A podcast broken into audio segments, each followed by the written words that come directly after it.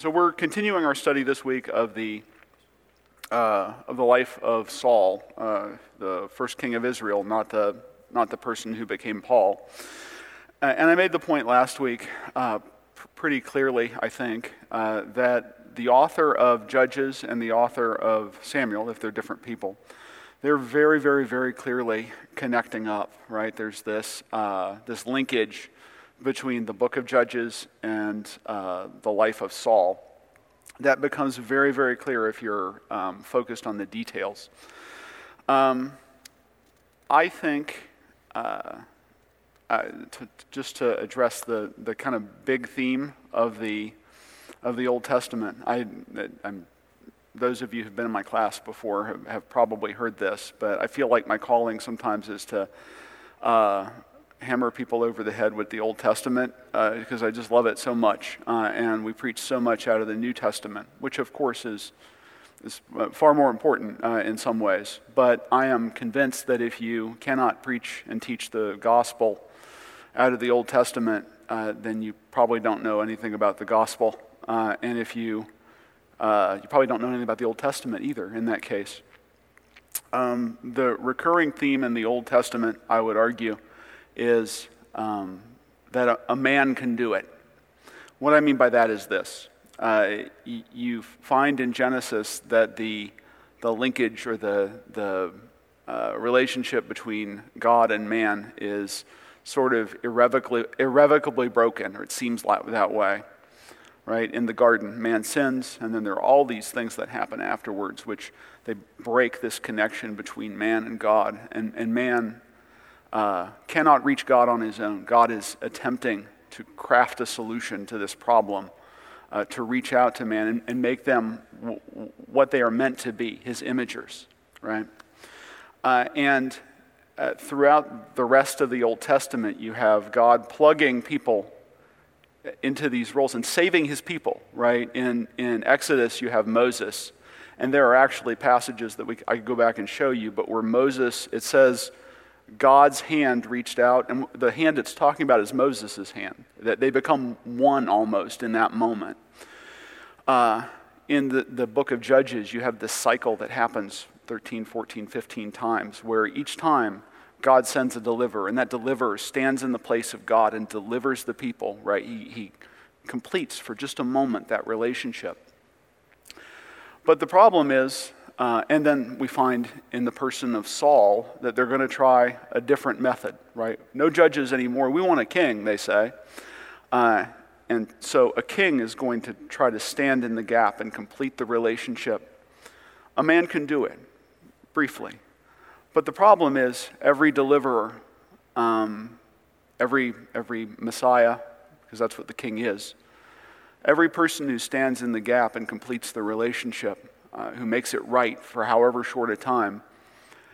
Uh, Moses, for instance. The problem with Moses is that Moses sinned and Moses died. And Moses didn't sit with God. Right? He, didn't, he did for a moment, but uh, did not know the mind of God. If only there were a man who didn't sin and never died. Right? I mean, that's and then you get to the New Testament and you, you understand, right, with that background, with, uh, with the people of um, the, the apostles and, and the folks who are with Jesus, who are soaked in the Old Testament. They know it backwards and forwards. Uh, and they, they understand clearly what Jesus is claiming, right? That they get it.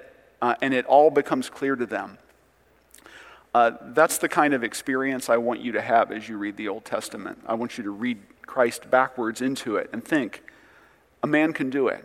And the man who can do it is Christ. That, These other guys are insufficient.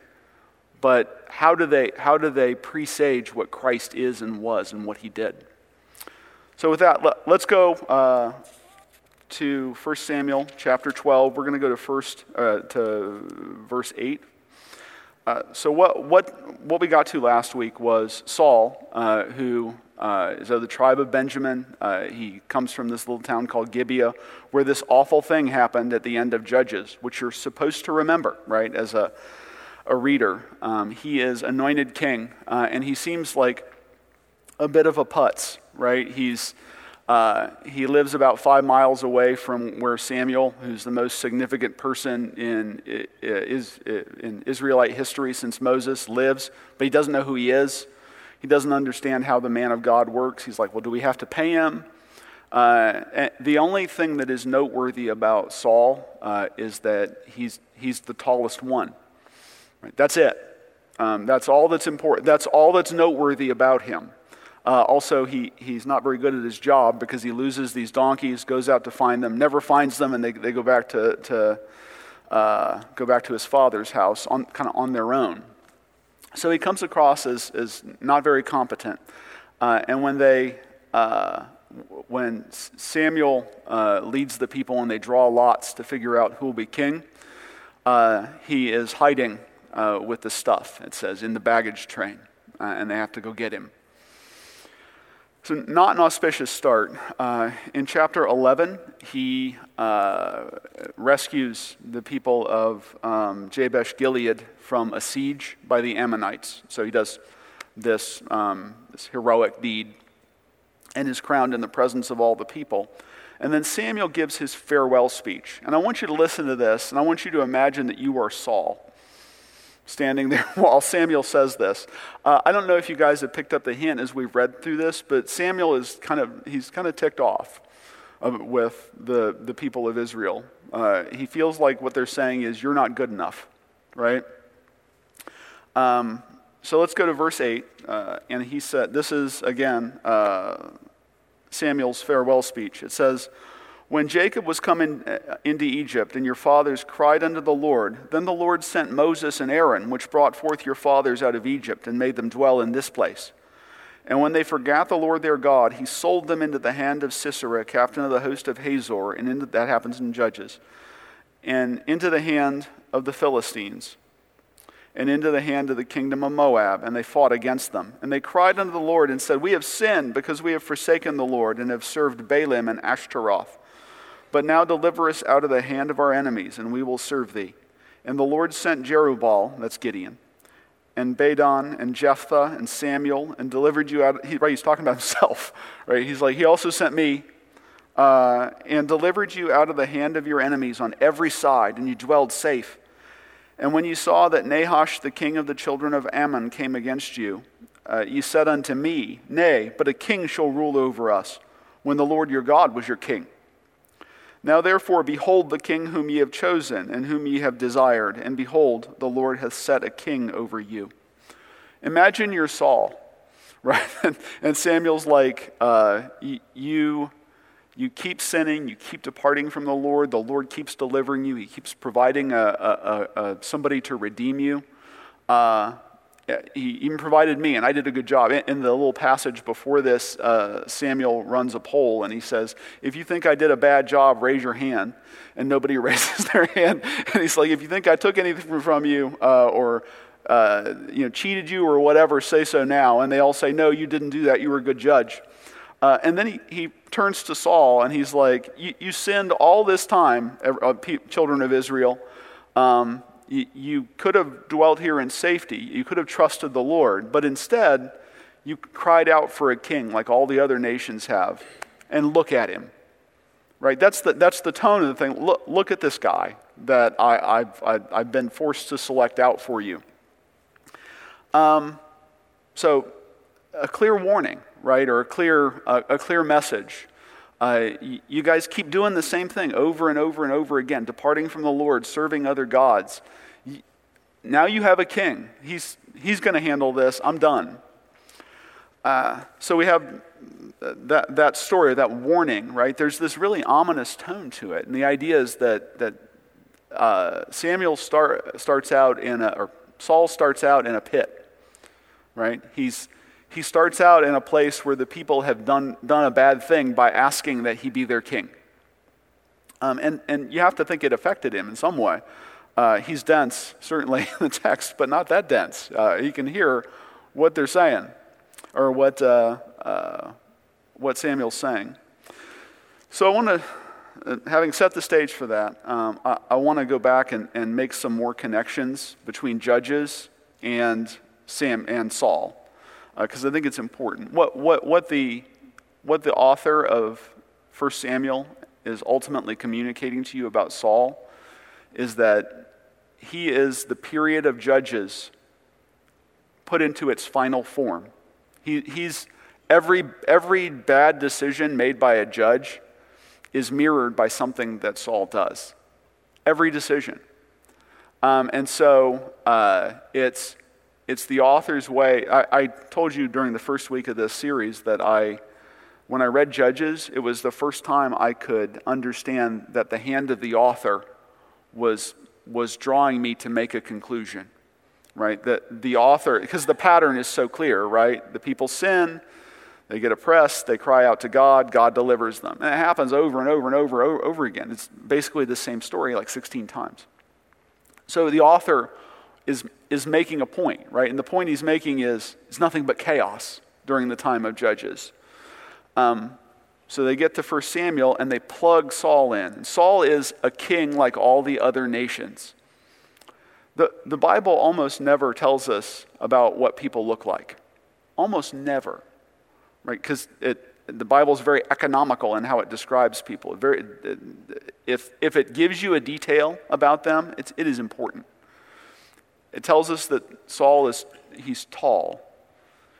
The only other time that it tells us in the Bible that people are tall is when it talks about the Canaanites. Right? When they came into the land, Joshua and Caleb said, or the other spies said, the people in this land are giants. They're huge. Right? Judges is about the Israelites becoming the Canaanites. This passage in 1 Samuel that we're reading, that is um, about Saul, is about the Israelites choosing to have a king who is like a Canaanite king. Right? He's tall. So uh, this first little passage is setting us up for David, right? It's saying, um, well, okay, they, they, are, they became like the Canaanites, uh, and now they're going to have a Canaanite king. Let's see how that works out for them. Uh, I mean, spoiler, it, we're going to talk about Saul's death later on in this, in this uh, study if I don't keep rambling on. But um, it, it doesn't end well, right? It, it's not an experiment that ends well for the Israelites. They end up in the same place they always do.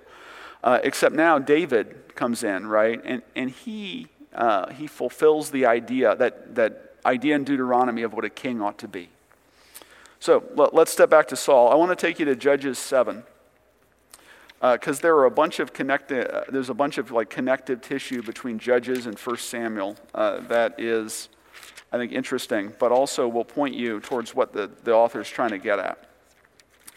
So this is uh, this is the story of gideon uh, which is my favorite story in the bible. In fact my son is named gideon uh, if you have met him.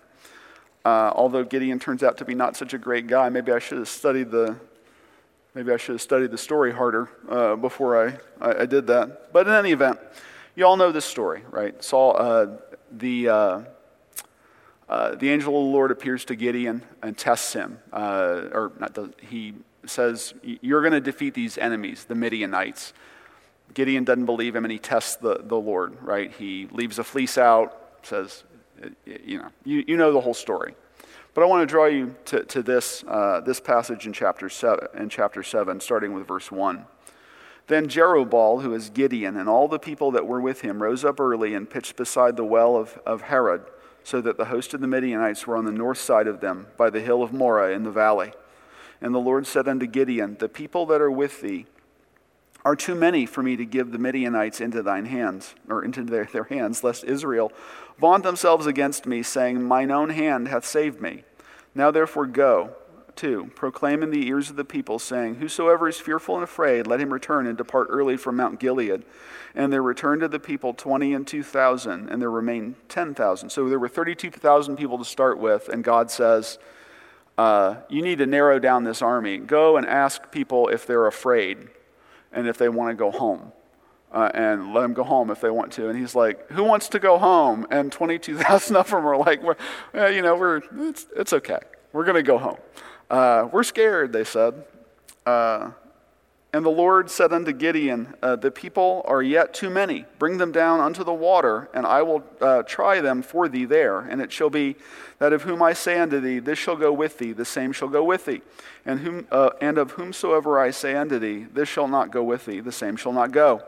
So he brought down the people unto the water, and the Lord said unto Gideon, Every one that lappeth of the water with his tongue, as a dog lappeth, him shalt thou set by himself. Likewise, every one that boweth down upon his knees to drink. And the number of them that lapped, putting their hand to their mouth, were 300 men.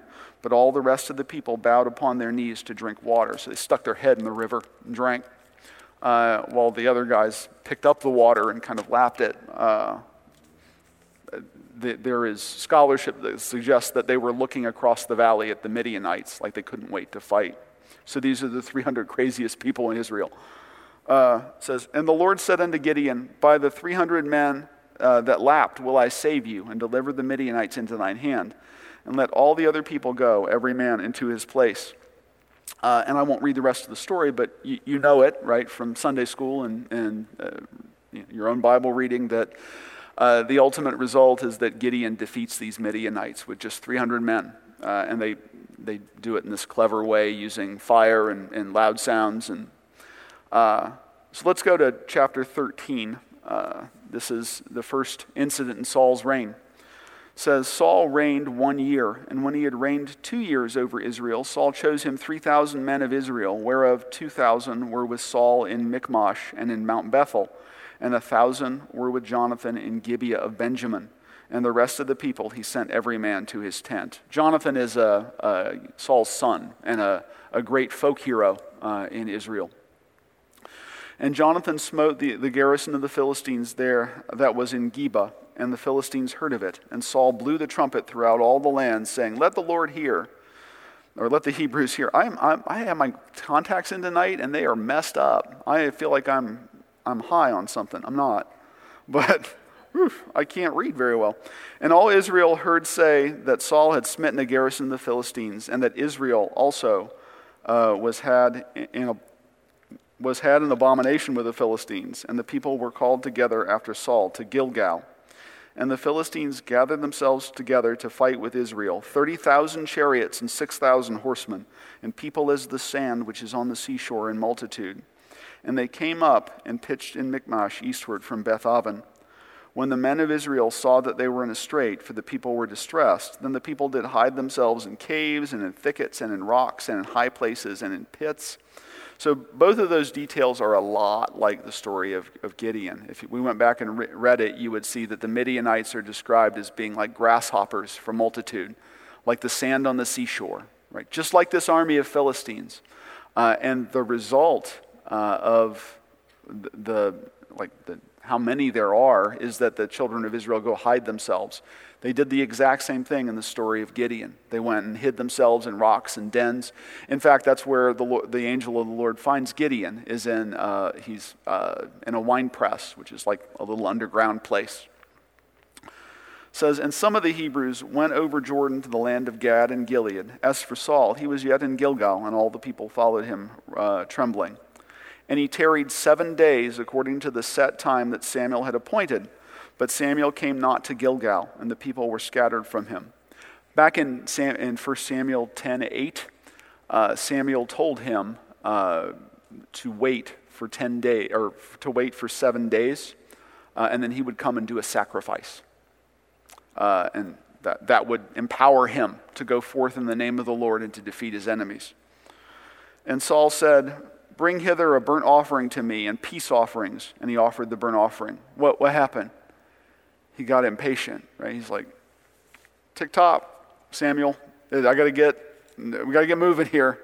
Everybody's scared um, and is going to run away unless we do something now, right? So he, he does this sacrifice himself. And it came to pass, as, as soon as he had made an end of offering the burnt offering, behold, Samuel came, and Saul went out to meet him, that he might salute him. And Samuel said, What hast thou done? And Saul said, Because I saw that the people were scattered from me, and that thou camest not within the days appointed, and that the Philistines gathered together, gathered themselves together at Michmash. Therefore said I, The Philistines will come down now upon me to Gilgal, and I have not made supplication unto the Lord. I forced myself, therefore, and offered a burnt offering. And Samuel said to Saul, Thou hast done foolishly. Thou hast not kept the commandment of the Lord thy God, which he commanded thee. For now would the Lord have established thy kingdom upon Israel forever.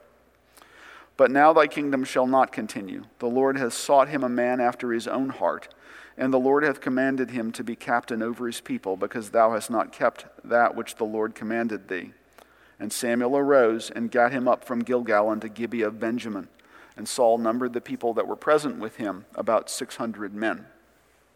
So they're not defeated. We won't uh, read on from here. But th- this recollects the Gideon story in a bunch of different ways, right? Uh, the, there's a test of faith that's happening, right? Saul tells him, Wait for seven days. I'll be there. I'll do the offering, and the Lord will give you victory. Uh, and he, he finds it impossible to trust God.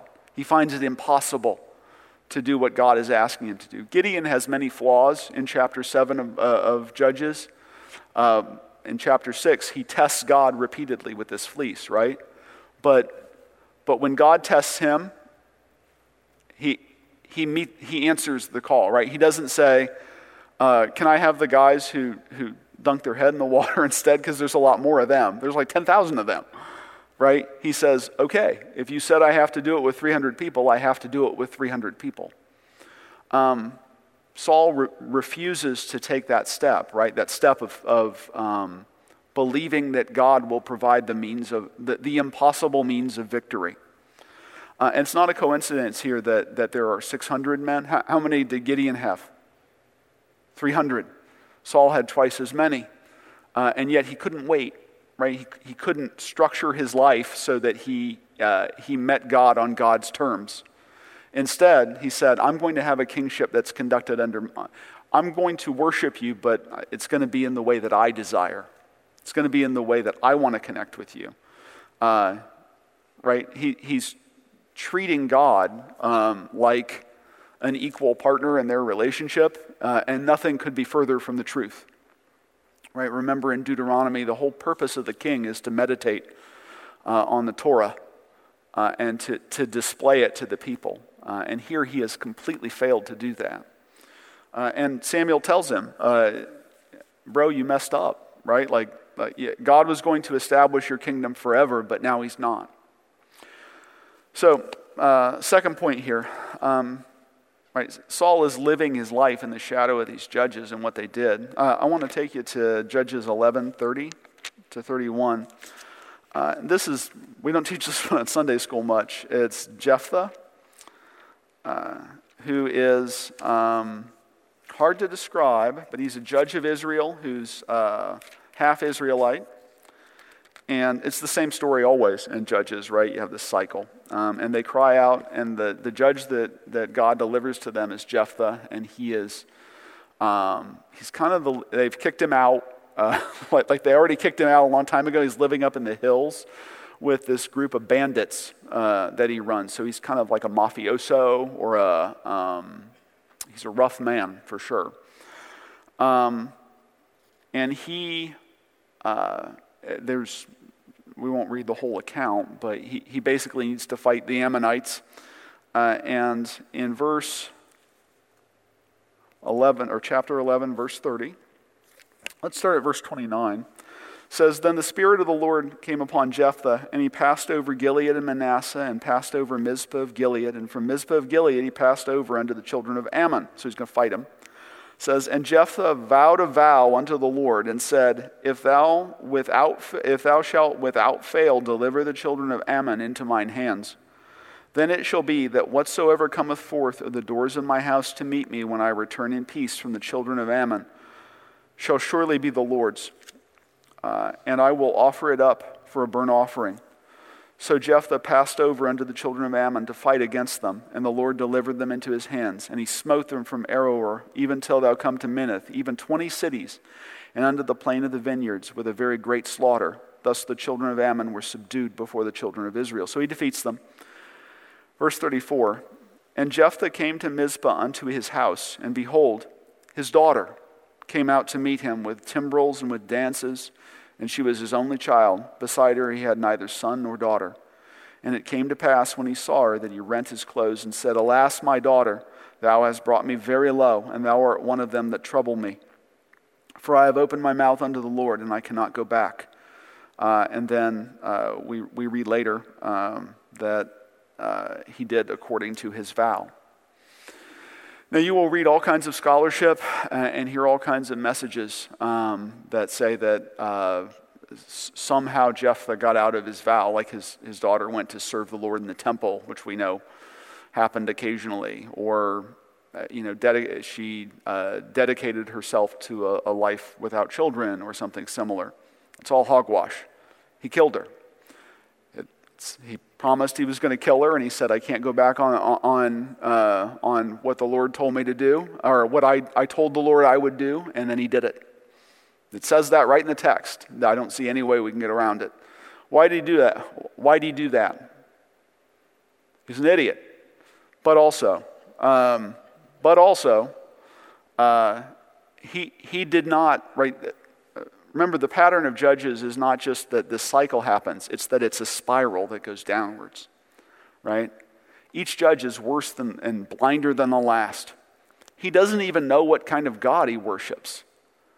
Right? That, this, is a, this is a practice that, that uh, you would do for a God that the Canaanites worship. And the Israelites are becoming Canaanites in the book of Judges. So he made a vow and he, and he satisfied it. Let's turn back. And you say, what's this have to do with Saul? Let's turn back to 1 Samuel chapter 14.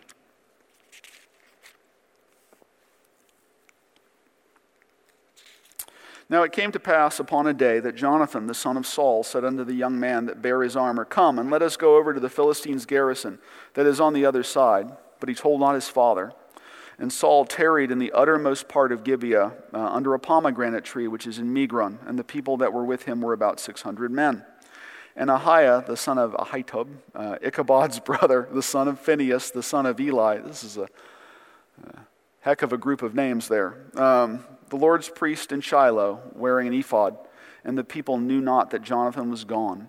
And between the passages by which Jonathan sought to go over unto the Philistines' garrison, there was a sharp rock on the one side and a sharp rock on the other side. And the name of the one was Bozez, and the name of the other Seneh. The forefront of the one was situate northward uh, over against Michmash, and the other southward over against Gibeah. And Jonathan said to the young man uh, that bare his armor, Come, and let us go over unto the garrison of these uncircumcised. It may be that the Lord will work for us, for there is no restraint. Uh, there is, hang on, I'm sorry. I'm, so uh, we won't read the rest of that, but basically he sneaks in and they kill all these Philistines. It's awesome. It's a great story. Uh, we're not going to read it, but it's very exciting. Uh, let's go to verse 24 uh, of this same chapter. And the men of Israel were distressed that day, for Saul had adjured the people, saying, Cursed be the man that eateth any food until evening, that I may be avenged on mine enemies. So none of the people tasted any food. Uh, the, the key point here is that Jonathan is gone. Right? Jonathan's away and nobody knows it. And all they uh, of the land came to a wood, and there was honey upon the ground. And when the people were come into the wood, behold, the honey dropped, but no man put his hand to mouth, uh, for the people feared the oath. But Jonathan heard not when his father charged the people with the oath. Wherefore he put forth the end of the rod that was in his hand, and dipped it in the honeycomb, and put his hand to his mouth, and his eyes were enlightened. Then answered one of the people and said, uh, Thy father straitly charged the people with an oath, saying, Cursed be the man that eateth any food this day. And the people were faint. Then said Jonathan, My father pray, ha, hath troubled the land. See, I pray you, how mine eyes have been enlightened, because I tasted a little of this honey. I feel better because I ate. Right? That's what he, I'm going to be able to fight better because I ate. I'm not starving like all, like all of you other losers. Right? How, come, how much more if haply the people had eaten freely today of the spoil of their enemies which they found? For had there not been uh, now a much greater slaughter among the Philistines? We could all fight better if we were eating, he says. And they smote the Philistines that day from Michmash to, to Aijalon, and the people were very faint, because they hadn't eaten. And the people flew upon the spoil and took sheep and oxen and calves and slew them on the ground, and the people did eat them with the blood. Then they told Saul, saying, Behold, the people sin against the Lord in that they eat with the blood. And he said, Ye have transgressed. Roll a great stone unto me this day. And Saul said, Disperse yourself among the people, and say unto them, Bring me hither every man his ox and every man his sheep, and slay them here and eat. And sin not against the Lord in eating with blood. So they were eating this, these animals raw. And all the people brought every man his ox with him that night and slew them there. Saul built an altar unto the Lord.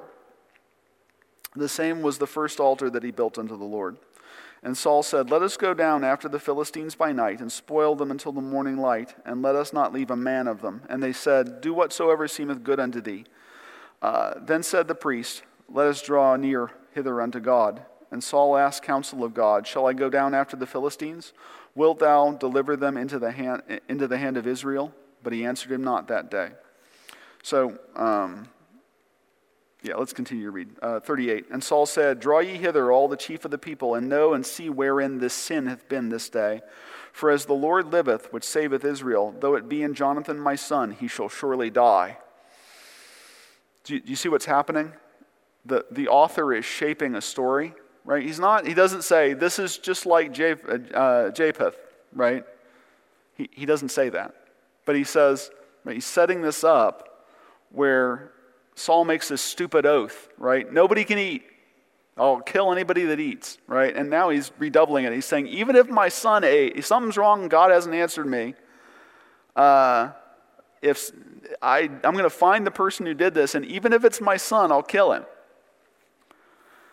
Uh, for as the Lord liveth, liveth, which saveth Israel, though it be in Jonathan my son, he shall surely die. But there was not a man among all the people that answered him. Then said he unto all Israel, Be on one side, and I and Jonathan my son will be on the other side. And the people said unto Saul, Do what seemeth good unto thee. Therefore Saul said unto the Lord God of Israel, Give a perfect lot. And Saul and Jonathan were taken, but the people escaped. And Saul said, Cast lots between uh, me and Jonathan my son. And Jonathan was taken. Then Saul said to Jonathan, Tell me what thou hast done. So, uh, you get what's happening kind of mechanically here? He says, Who did this sin that caused the Lord not to answer me about whether I should attack the Philistines? He says, Even if it's my son, I'll kill him. And then he says, Well, hang on. Let, I'll stand here with Jonathan and let's cast lots. Or like, I, I imagine like the thing that comes with the board games where you spin it and the little arrow goes around. And they do that, right? And it, it points at Saul and Jonathan. And he's like, oh no, one of us is, you guys can go uh, let's, uh, we're going to spin this thing between the two of us. And they do it, and it, it lands on Jonathan, right? Because he ate. Uh, then Saul said to Jonathan, Tell me what thou hast done. And Jonathan told him and said, I did but taste a little honey with the end of the rod that was in mine hand, and lo, I must die, right? Because now he understands what his father promised. And Saul answered, God do so and more also, for thou shalt surely die, Jonathan. And the people said unto Saul, Shall Jonathan die, who hath wrought this great salvation in Israel? Right? He went and attacked all these Philistines and got this whole thing started. Um, God forbid, as the Lord liveth, there shall not one hair of his head fall to the ground, for he hath wrought with God this day. So the, God, so the people rescued Jonathan, that he died not.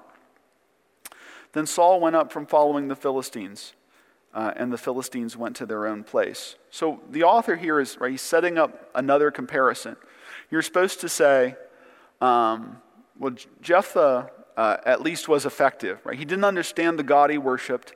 He didn't understand what he was supposed to do, but he saved the Israelites, right? God, God enabled him to do that. It says the Spirit of the Lord came upon him.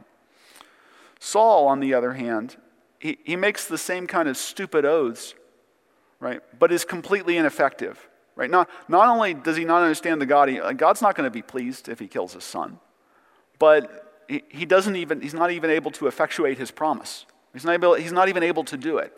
So he's, he's standing in the shadow of these judges and falling short, even, even of the tainted example that they give. He's worse than the judges. He's the judges made into one person. So, uh, one more point along these lines, and then we'll, we'll wrap up. Gosh, I don't know if I can get to it. Um, so, look, I have two more points, but I'll skip to the last one. We're going to talk about Sam, uh, Samson, and I only have a minor point here. Uh, so, Judges, 16, 17 to 19. And you all know uh, the story of Samson, certainly, uh, who continually failed God uh, as a judge, right? He was like this violent sex addict who, uh, you know, repeatedly failed God in a number of ways uh, and defeated the Philistines, uh, who were a perpetual enemy of, a perpetual enemy of the Israelites. But um, he, he did so while kind of sating his own lust, pursuing women, including Delilah, who ultimately betrayed him. And at the end of his life, or near the end of his life, he's captured by the Philistines, right? This great enemy. Uh, and in chapter 16, verse 17, uh, we find him, yeah. Uh, Actually, I don't want, yeah, I do want to read that. Um, so this is when he's, when he's caught. It says, Then he told her all his heart. He tells Delilah all his heart, and said unto her, There hath not come a head upon, a razor upon mine head, for I have been a Nazarite unto God from my mother's womb. If I be shaven, then my strength will go from me, and I shall become weak and be like any other man. Let's skip down to verse 21. But the Philistines took him and put out his eyes and brought him down to Gaza and bound him with fetters of brass, and he did grind in the prison house. Howbeit the hair of his head began to grow again after he was shaven. Then the lords of the Philistines gathered them together for to offer a great sacrifice unto Dagon their God, and to rejoice. For they said, Our God hath delivered Samson our enemy into our hand. And when the people saw him, they praised their God, for they said, our God hath delivered into our hands our enemy and the destroyer of our country, which slew many of us. And it came to pass when their hearts were merry that they said, Call for Samson that he may make us sport. And they called for Samson out of the prison house, and he made them sport. And they set him between the pillars, and they mocked him. And Samson said unto the lad that held him by the hand, Suffer me that I may feel the pillars whereupon the house standeth, that I may lean upon them. Now the house was full of men and women, and all the lords of the Philistines were there. And there were upon the roof about 3,000 men and women that beheld while Samson made sport. And Samson called unto the Lord and said, O Lord God, remember me, I pray thee, and strengthen me, I pray thee, only this once, O God, that I may be at once avenged of the Philistines for my two eyes. And Samson took hold of the two middle pillars upon, the ho- upon which the house stood, and on which it was borne up, uh, of the one with his right hand and of the other with his left. And Samson said, Let me die with the Philistines. And he bowed himself with all his might, and the house fell upon the lords and upon all the people that were therein. So the dead which he slew at his death were more than they which he slew in his life. So I also want to take you back to Judges 9 very quickly. Um, uh, and we won't read this whole story. Uh, this is a fellow named Abimelech, who's kind of an anti judge. Uh, he is, um, he tries to have himself crowned king uh, and does, for a, a, short period of time, reign as something like a king of some of the tribes of Israel, and he's, he's a real bad guy. Uh, but I want to show you this in, in chapter 9, verse 50. Uh, he's besieging a city called Thebez. It says, But there was a strong tower within the city, and thither fled all the men and women and all they of the city, and shut it to them, and gat them up to the top of the tower. And Abimelech came unto the tower and fought against it, and went hard unto the door of the tower to burn it with fire. And a certain woman cast a piece of a millstone upon Abimelech's head, and all to break his skull. Anybody know how, how what a millstone looks like? You ever seen those? They weigh about five or six hundred pounds. So he just shoves it off the edge and it hits him in the head. Uh, then he called hastily uh, unto the young man, his armor bearer, and said unto him, Draw thy sword and slay me, that men say not of me a woman slew him. Got him. Uh, and his young man thrust him through, and he died. And when the men of Israel saw that Abimelech was dead, they departed every man unto his place. And you say, well, what, what do these two things have to do with Samuel? Turn to 1 Samuel 31. Or what do they have to do with Saul? This is the account of Saul's death. Verse 1. Now the Philistines fought against Israel, and the men of Israel fled from before the Philistines and fell down slain in Mount Gilboa. And the Philistines followed hard upon Saul and upon his sons. And the Philistines slew Jonathan and Abinadab and Malchishua, Saul's sons. And the battle went sore against Saul, and the archers hit him. and he was sore wounded of the archers. Then said Saul unto his armor bearer, Draw thy sword and thrust me through therewith, lest these uncircumcised come and thrust me through and abuse me. Kill me so that they can't make fun of me, like they made fun of Samson, right? Kill me so that they, I won't be humiliated when they say who killed me, like Abimelech, right? The, it's just an echo, right? It, it, it, echoes from one book to another, and it, it, it, to the careful reader, right? To somebody who's steeped and soaked in these books over the course of his life, it makes you think, wonder what he's getting at. What he's getting at is that Saul is the worst of all the, he, he's, he takes on the worst aspects of all the judges. It, it's not having a king that's the answer, it's having the right kind of king that's the answer. So let, us continue here. And when the armor bearer saw that Saul was dead, oh, I'm sorry. Uh, so his armor bearer uh, uh, is not able to complete, he's like, oh, I'm scared, and he runs away. Uh, and uh, Saul kills himself. And when his armor bearer saw that Saul was dead, he fell likewise upon his sword and died with him. So Saul died, and his three sons, and his armor bearer, and all his men that same day together. And when the men of Israel that were on the other side of the that were on the other side of the valley, and they that were on the other side of Jordan, saw that the men of Israel fled, and that Saul and his sons were dead, they forsook the cities and fled. And the Philistines came and dwelt in them. And we won't read on, but they uh, they abuse uh, the bodies of Saul and his uh, his sons.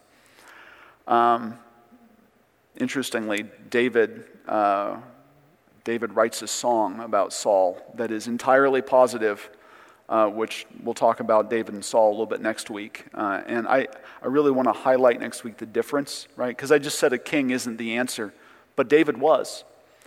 Uh, why? Like, what's the difference between David and Saul that makes David um, better than him? Because as we discussed in the first week, right? It, it's certainly not how they behave. David has all kinds of problems. His family's a mess. He, uh, he's an adulterer and a murderer. And it makes you say, as a reader, I, w- I wonder what the, the difference is between these two men. Why, why did God call David a man after his own heart? And Saul is relegated to this kind of uh, uh failure, uh, kingship that was a failure to launch.